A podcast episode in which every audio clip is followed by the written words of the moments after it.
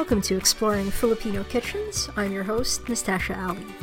Today we're going into the kitchens of a restaurant where old ingredients collide with new techniques, and a thirst for knowing where all those old ingredients come from govern the way the kitchen and service bring tastes of the Philippines to your plate. Shortly after moving to Toronto, I was at a Chapters bookstore downtown when I first saw the spine of a hardcover book called Memories of Philippine Kitchens. It was a book by Amy Besa and Romy Dorotan. Amy and Romy owned a restaurant called Cendrillon in Manhattan in the early 90s. This was back when Philippine cuisine was unheard of in North America, outside of Filipino homes. That day, I debated whether to get Barefoot Contessa, Nigella Express, or this intriguing Philippine cookbook that I'd never heard of. It was the first time I remembered seeing a beautifully photographed book about Filipino food on a bookshelf with other beautifully published books that I coveted. Of course, it drew me in. Beyond the recipes and stories of food traditions that were generations old, what Amy really taught me was to think about food that was always ours and food that was borrowed and made our own. This perspective, or lens, of thinking about Filipino food has carried and informed my own kind of self paced study about food from the land that I grew up in. When I decided to write reviews of Philippine cookbooks on my blog, because I couldn't find any online, I wrote about memories of Philippine kitchens. So I contacted Amy through the Purple Yam website. Purple Yam is the restaurant in Brooklyn and Manila, which Amy and Chef Romy now run. And one year later, here I am, finding that I'm about to share a really meaningful and downright delightful conversation with Tita Amy about food from the Philippines. Life can be pretty awesome. So today we're exploring Philippine flavors, ingredients, and foodways with Amy Besa.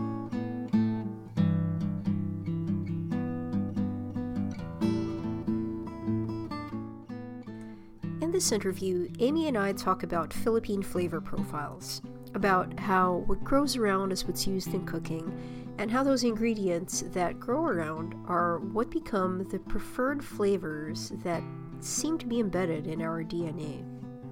We talk about serving Filipino food, about how sawsawan, which is a Tagalog word for dipping sauce, is such a definitively Filipino way of customizing a dish to your taste.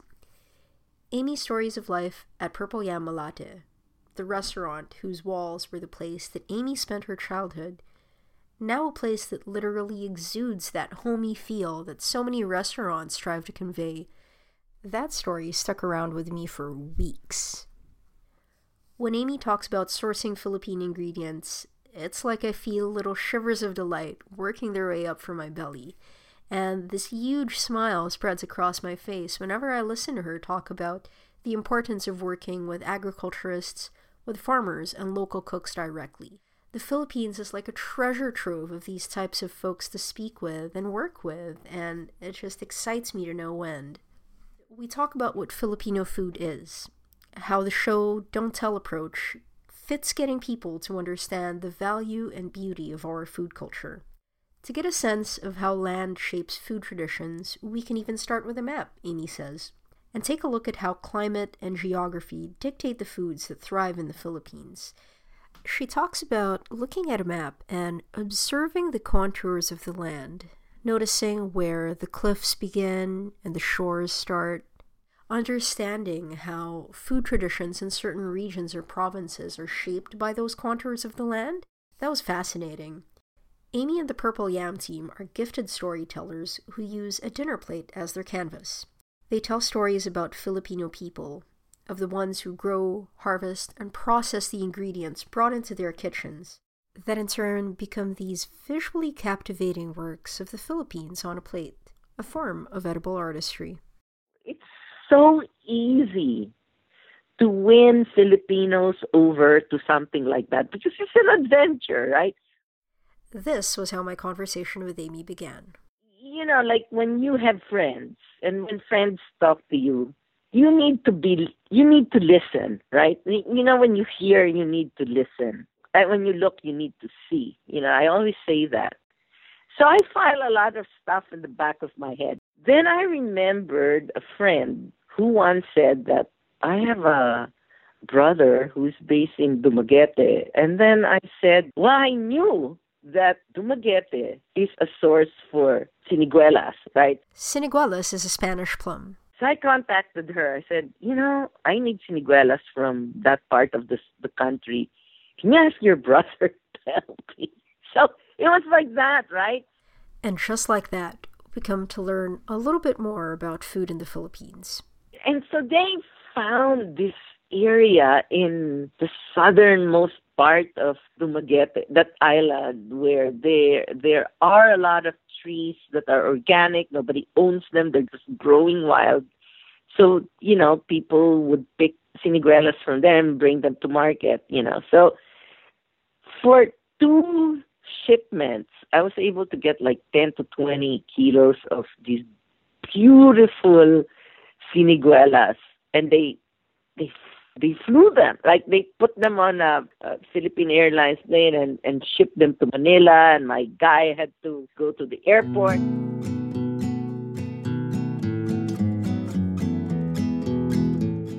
Now that was a project we worked on because we featured that in the Madrid Fusion presentation last April in Manila.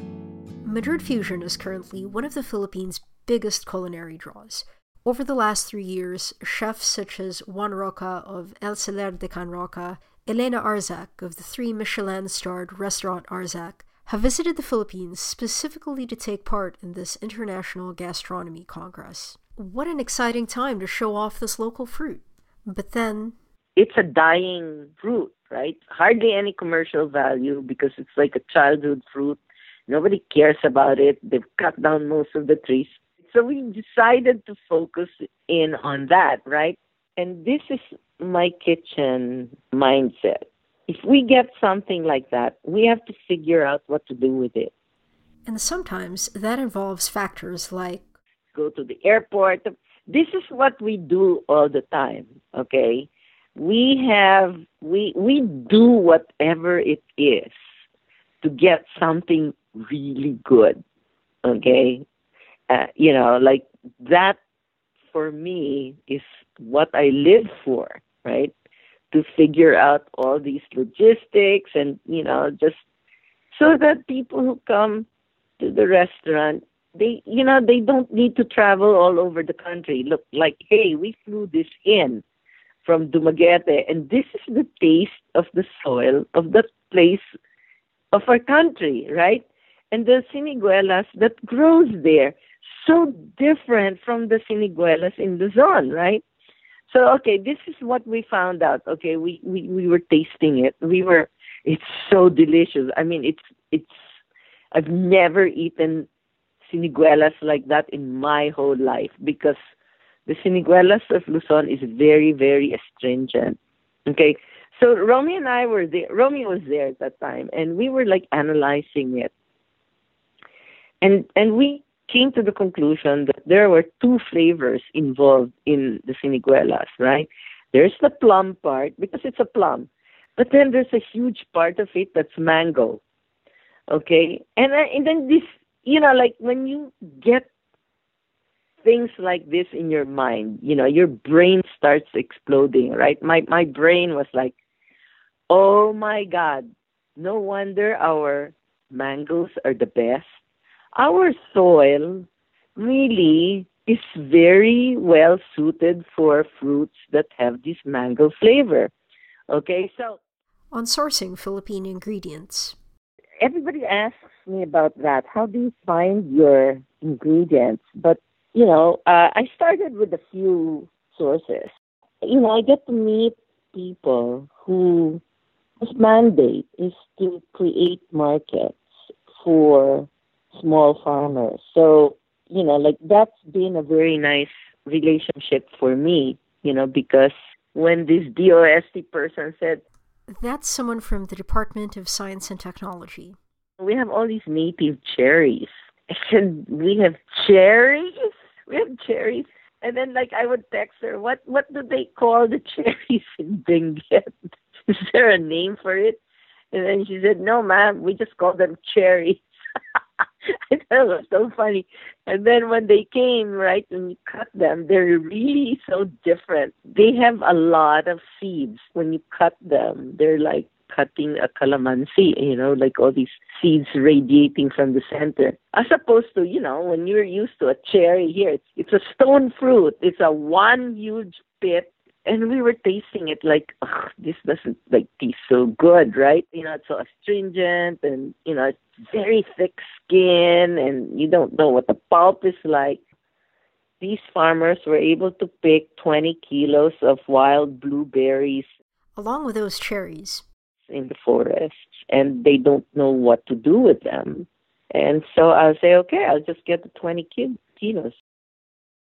That's the philosophy that I use in my restaurant. It's seasonality, it's based on the producer. You know, I am very respectful of the problems and the needs of the producer. Like last year was a horrible year for us because of the drought. I mean, I had such a hard time uh, getting stuff because they weren't good. But thank God, because of Benguet, because it's still in the mountains, I still was able to get a lot of good stuff. But like from my other sources, it was very difficult. Even in the Philippines, it can be easy to forget that nature is not a factory. You know, it's like nature is very challenging and it's the best source of flavor, the best cook in the world. Now, Fortunately, one of the most popular products we have in Malate is our ice cream. And we also have uh, our Halo Halo bar is also very popular. So whenever we have fruits like that, it's like we just transform them into preserves. Then we just put them in jars or we make them into ice cream. It's an approach to food that's visibly inspired by the likes of Alice Waters in the West for me, this is one of the things I try to press on to restaurateurs and to chefs that, you know, when you plan a menu for your restaurant and you think of dishes first, for me, that's putting the cart before the horse, right? When I get ingredients, and these have to be really extraordinarily good ingredients. Okay, I just don't go to any market and pick things up. So if you eat at our place, I've sourced out and vetted the produce. That underlines Amy's commitment to work with farmers directly.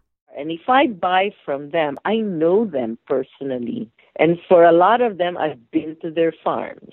And I know what their methods are, and I know that they're very careful. They're people with integrity. And if that changes, then I no longer will buy from that because of that, the ingredients are very, very expensive. But it pays to find these top quality ingredients, and increasingly, people are willing to pay for them. So, why, might you ask, is it really worth sourcing these ingredients that are grown on small scale farms? Well, you know, I, I start with myself.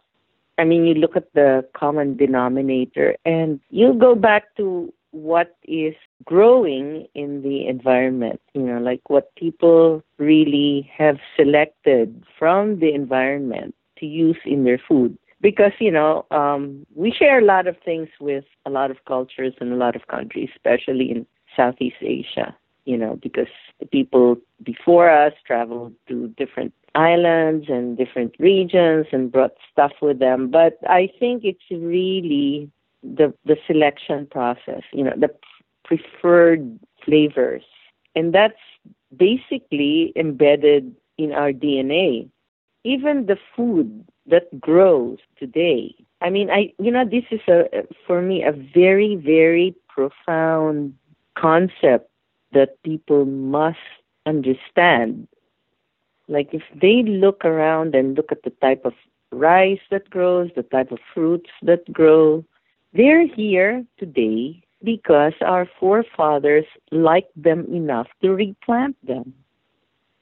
You know, just just think, you know, like hundreds and hundreds and thousands of years ago, you have all this selection of plants, right, at your beck and call. and you want to farm, you want to grow some rice. Maybe you have a thousand species of rice there. But what do you grow? What do you replant?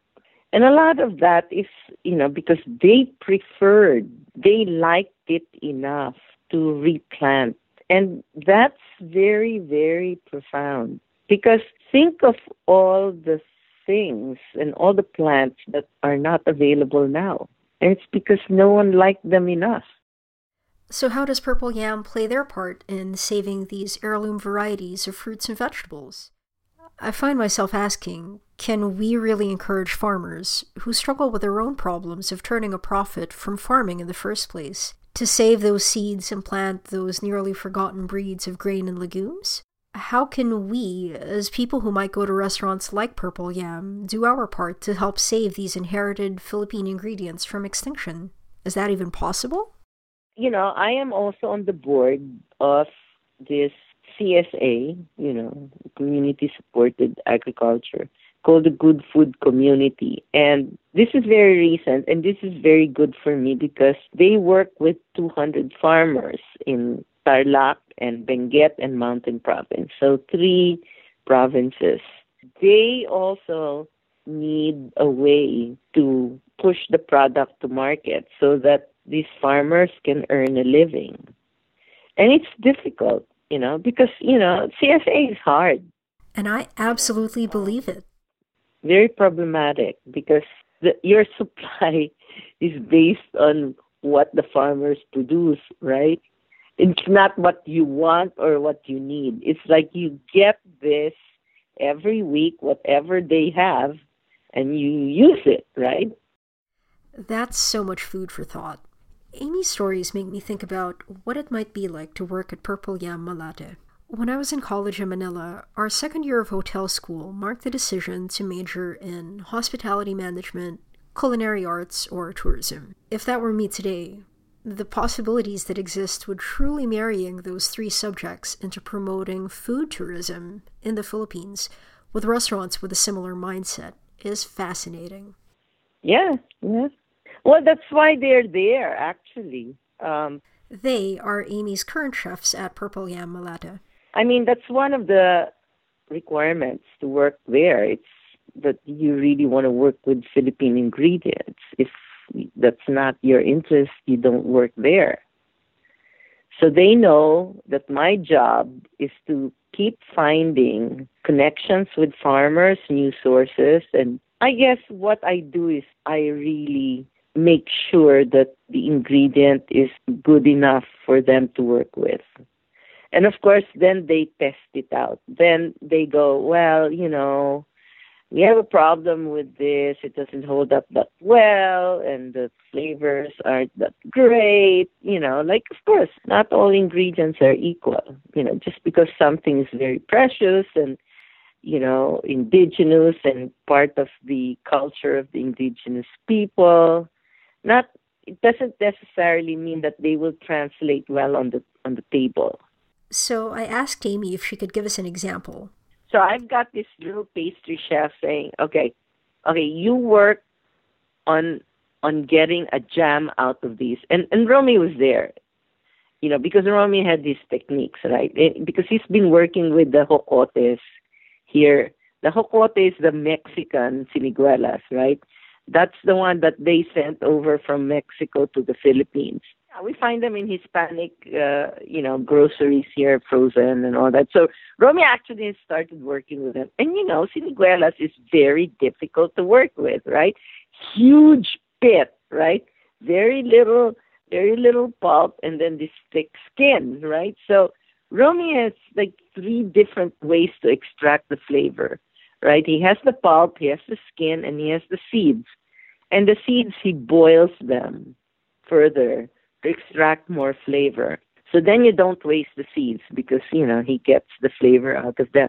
So then, you know, I've got this pastry chef, and she comes back to me and says, if you cook this jam for this amount of time, you lose the plum. Then you come up with mango. And I said, no. okay. I don't want mango because if we want mango, we just will use mango, right? Yeah, but So then she figured it out, you know, like she was able to figure it out that with using all these three different things the seed, the pulp, and the skin how to do it so that when she cooks it, she still gets the siniguela part of it.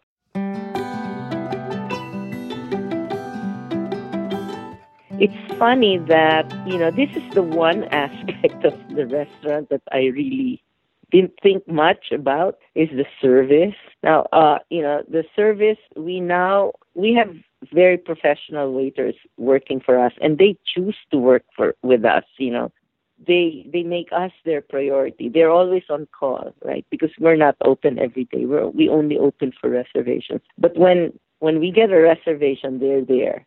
Whenever I am part of the service, right? Because there are times when I host a, a dinner or a lunch, they really hear an earful from me, you know, because I get very upset if they do not know the details, you know, because that's what makes the dinner so unique, right? Because, you know, like you serve three different grains of rice. If you don't tell people what they are, they're not going to say, you know, these are grains of rice, right? But you say, oh, okay, this is the the Ominio or the the violet, and Ominio is an heirloom rice, or, and then this is paired with Adlai, which is Job's tears, which is not really rice, but a different type of grain, you know, and this coffee is from Miarayon, Bukidnon, a valley in between two volcanoes, you know, things like that.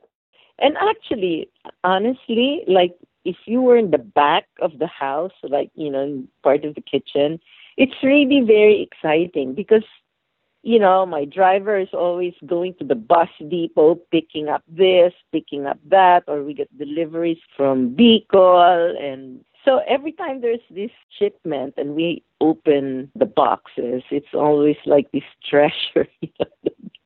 what is it that they're sending? You know, because sometimes I get all these offers like, okay, can you take this type? You know, like that that kitchen is like a lab, right? Okay, and you are free to do whatever you want. I'm not gonna stand over here like a cop, okay? I'm just gonna give you some guidelines, and then they come back to me and say, okay, this is it. This is what we found.